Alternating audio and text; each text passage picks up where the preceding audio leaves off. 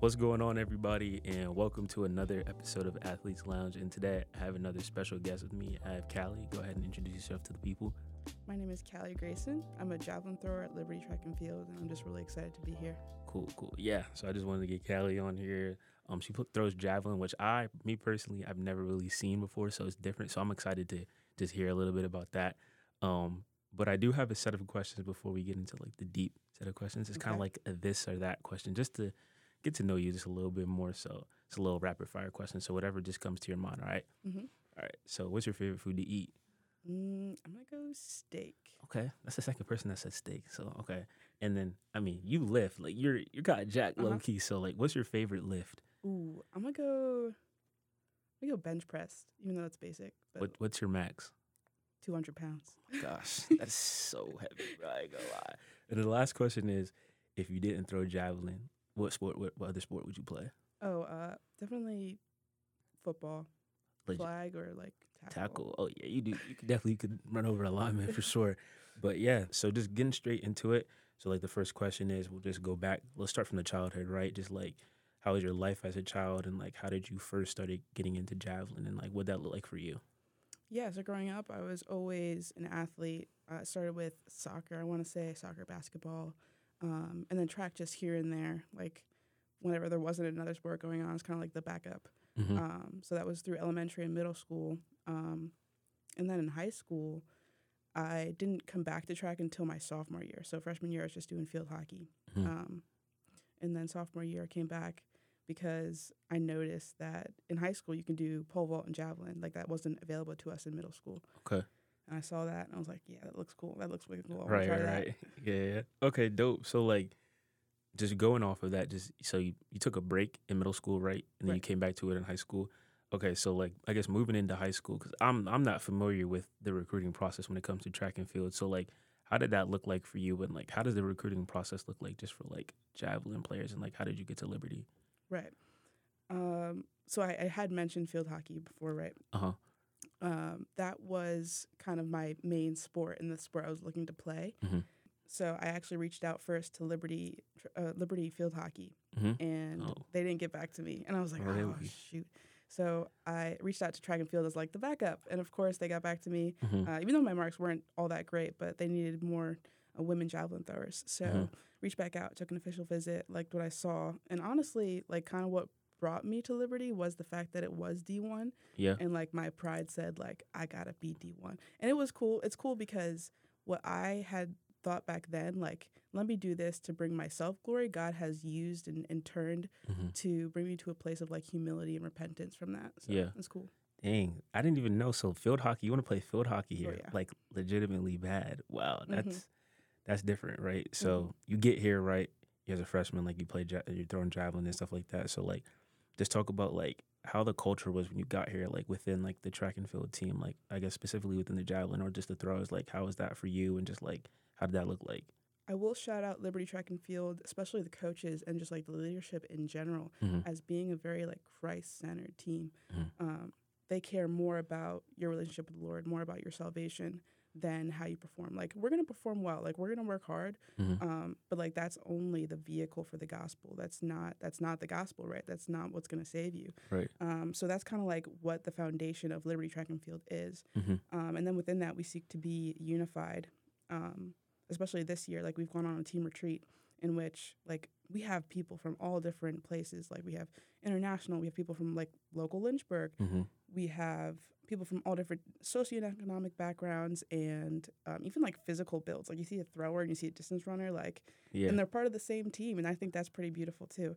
But like we definitely seek to be unified and one in Christ. Okay, dope. I love that. I, lo- I think that's like the running theme within like some of the teams here, just like sticking together and just like trying to glorify God just through all the performances and stuff like that, right? Mhm. So like obviously like you're an athlete and like you have performances and like track meets and like stuff like that. So like my question to you is just like like how do you deal with like a bad performance or like a bad, you know, throw? Like if you didn't have your best meet, like mentally, like how do you go through that and just kind of tell yourself like, okay, on to the next one. Like how does that look for you? I love this question because I think, like, out of most people, even on the team, Mhm. I've had my fair share of bad performances. Like, Okay. Just like since my freshman year, was injured my freshman year, and at the time I like I got the freshman record, Mhm. and then after that was all kind of like downhill. Um, so I've had my fair share of bad performances, and I can say like I've handled it well sometimes, and I've handled it poorly. So like I've seen both sides of that. Mhm. Um, I think frustration is a fairly normal reaction to have. Mhm. Um, like you work hard, of course, you want to do well. Um, but the more that I like trust in the Lord, the more the less it's become transactional, less it's become like I have worked this hard, therefore I should perform well. Right. And the more it's become more of like an overflow of my gratitude and just like an act of worship. Like the Lord has given me this, like I let me give it back to him by stewarding it well and like trusting him with the results. Okay. So like no matter what, no matter what the result of it is, just like that doesn't affect my obedience. And then the last thing I'd say is that like I also believe that it's more important and it's more of a testament to God's goodness in my life when I can react well when I don't do well. Like Mm. everyone's gonna be happy when you do well. right. Like like that's a normal human reaction. But there is people will notice when you you can react differently when things don't go well. Mhm. Um, when you can have a joy that transcends your circumstance. Okay. Wow. That's such good answers, right? So just being able to just I think another realization too is just like as an athlete, like a lot of people are looking at you like whether you think or not. And so I like how you said just like having that correct reaction and just to be able to have people say like, wow, like how is she still, you know, in a good mood or still glorifying God through a, a Mhm. bad performance? So I love that, right? Um, so obviously we have strong faith. Um, so how would you say like javelin and like God like goes together, right? Like how is how important is that for you and like how much you lean on God for for javelin? Like talk a little bit about that. Right.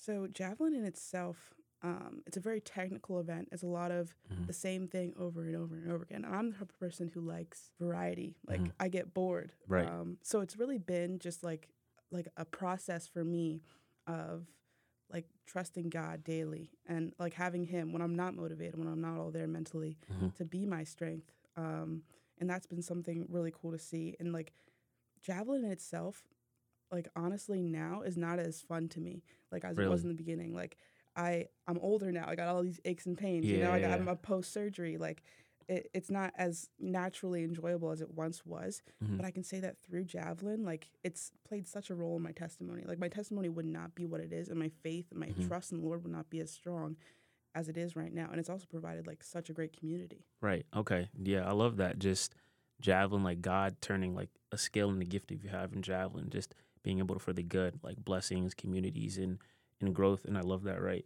Um. So I have another question. Just basically, like as an athlete, right? Like, what do you say is like the biggest challenges that athletes face today, like being in the sports world, that you would say? I'd say like athletes just in general. This is brought up a lot in the Christian athlete world, but just in general, I'd Mm. say identity is Mm. like a big thing.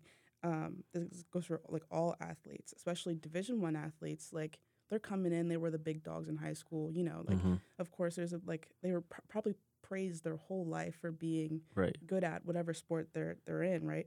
Um, and then you start to put your hope in that. You start to put your hope in my own athletic ability instead of um, your hope being in the one who is like eternal and never failing, um, and knowing that your purpose is to magnify and reflect Him. So like when those weak foundations are shaken, like your true affections are shown, and that's something like that I can speak on because I have experience. Like my my injury kind of brought out that in me, like if this is affecting me so deeply, like Mhm. if javelin were like that, like if I didn't have it anymore, like where where would I be? Mhm. You know, like Wow. would, would God be enough? Could I still Mhm. trust in Him? Yeah, I I think that's a great point you put up. Um, just like especially coming from high school and going to a Division One school, like you already have that chip on your shoulder. Just like okay, I'm a dog. Like I'm gonna come in Mhm. here and perform, and and I think it's different for some people when you meet the other dogs Yeah. that are not only just freshmen but are veterans on the team, right? And it's just like you got to prove yourself, and then Mhm. all of a sudden when you find out that there's dudes like are really like that, like now it's just like dang, like it's demotivating. I don't want to do this no more. So it just comes back full circle. I think it's a, a theme that I've just seen on this podcast lately, where just everybody has realized that their identity is not in their sport, right? Right. Like their identity is in Christ, and no matter you know the performance or whatever happens, like there's something bigger and better than this, right? Mhm. So I love that, and I love how you broke that down. Um, just I would say, lastly, just kind of just to close things off, like if you could just give any like last advice to the people like listening, not only just for track and field people, um, but just for regular people out there, like what would you say? Something that stuck with you, right, and that took you to this point that just got you there. That you would say. I'd say uh, a verse that I've been meditating on lately, just because I've been going through just kind of a, a rougher time mentally. A verse that my sister gave me. Shout out Maddie, by the way. Mhm. Second Corinthians. Shout out Maddie for real. yeah, shout out Maddie for real. Second Corinthians, uh, chapter three, uh, verse four and five. Such is the confidence that we have through Christ toward God. Not that we are sufficient in ourselves to claim anything is coming from us, but our sufficiency is uh, from God. And like, I, I was in this state where I was like feeling like I'm not enough, And like all of my stock was in myself. And like, uh, how am I ever going to be good enough? I can't measure up to the people around me, and just like I've kind of fallen into this comparison as well. So my last piece of advice would be to to trust that God is sufficient, that Mhm. He is enough. Put your trust in Him because He can be trusted. He is faithful.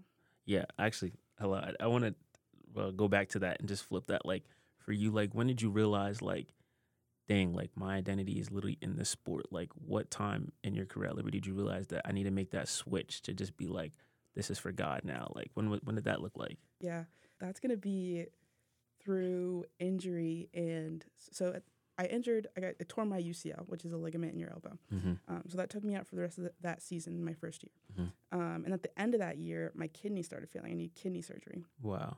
Kidney surgery, pushed back elbow surgery, Mm-hmm. and the surgery, um, elbow surgery recovery is really lengthy, right? Right. So like that just pushed back the recovery period, Mhm. and then like during all that, the hardest, my, my hardest day in the hospital when my kidney was failing, I was like, okay, like my coach is having a Zoom call with all of us. This is gonna be good, like for me to de-stress. So like set up my room so it didn't look like a hospital room. I got all I got all prepped, put on my Zoom screen, Mm-hmm. and my coach is like, you know, shout out Coach Henderson.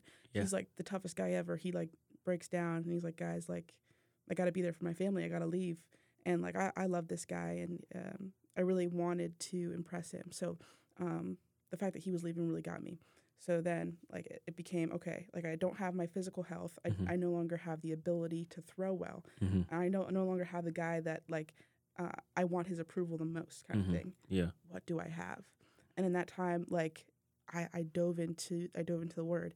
And like even through that I remember like doubting. And it's like, oh, okay, like this is something I really gotta work out in my faith Mhm. that like there's only one person I need approval of, and that's the Lord. Right. Okay. Wow. That's.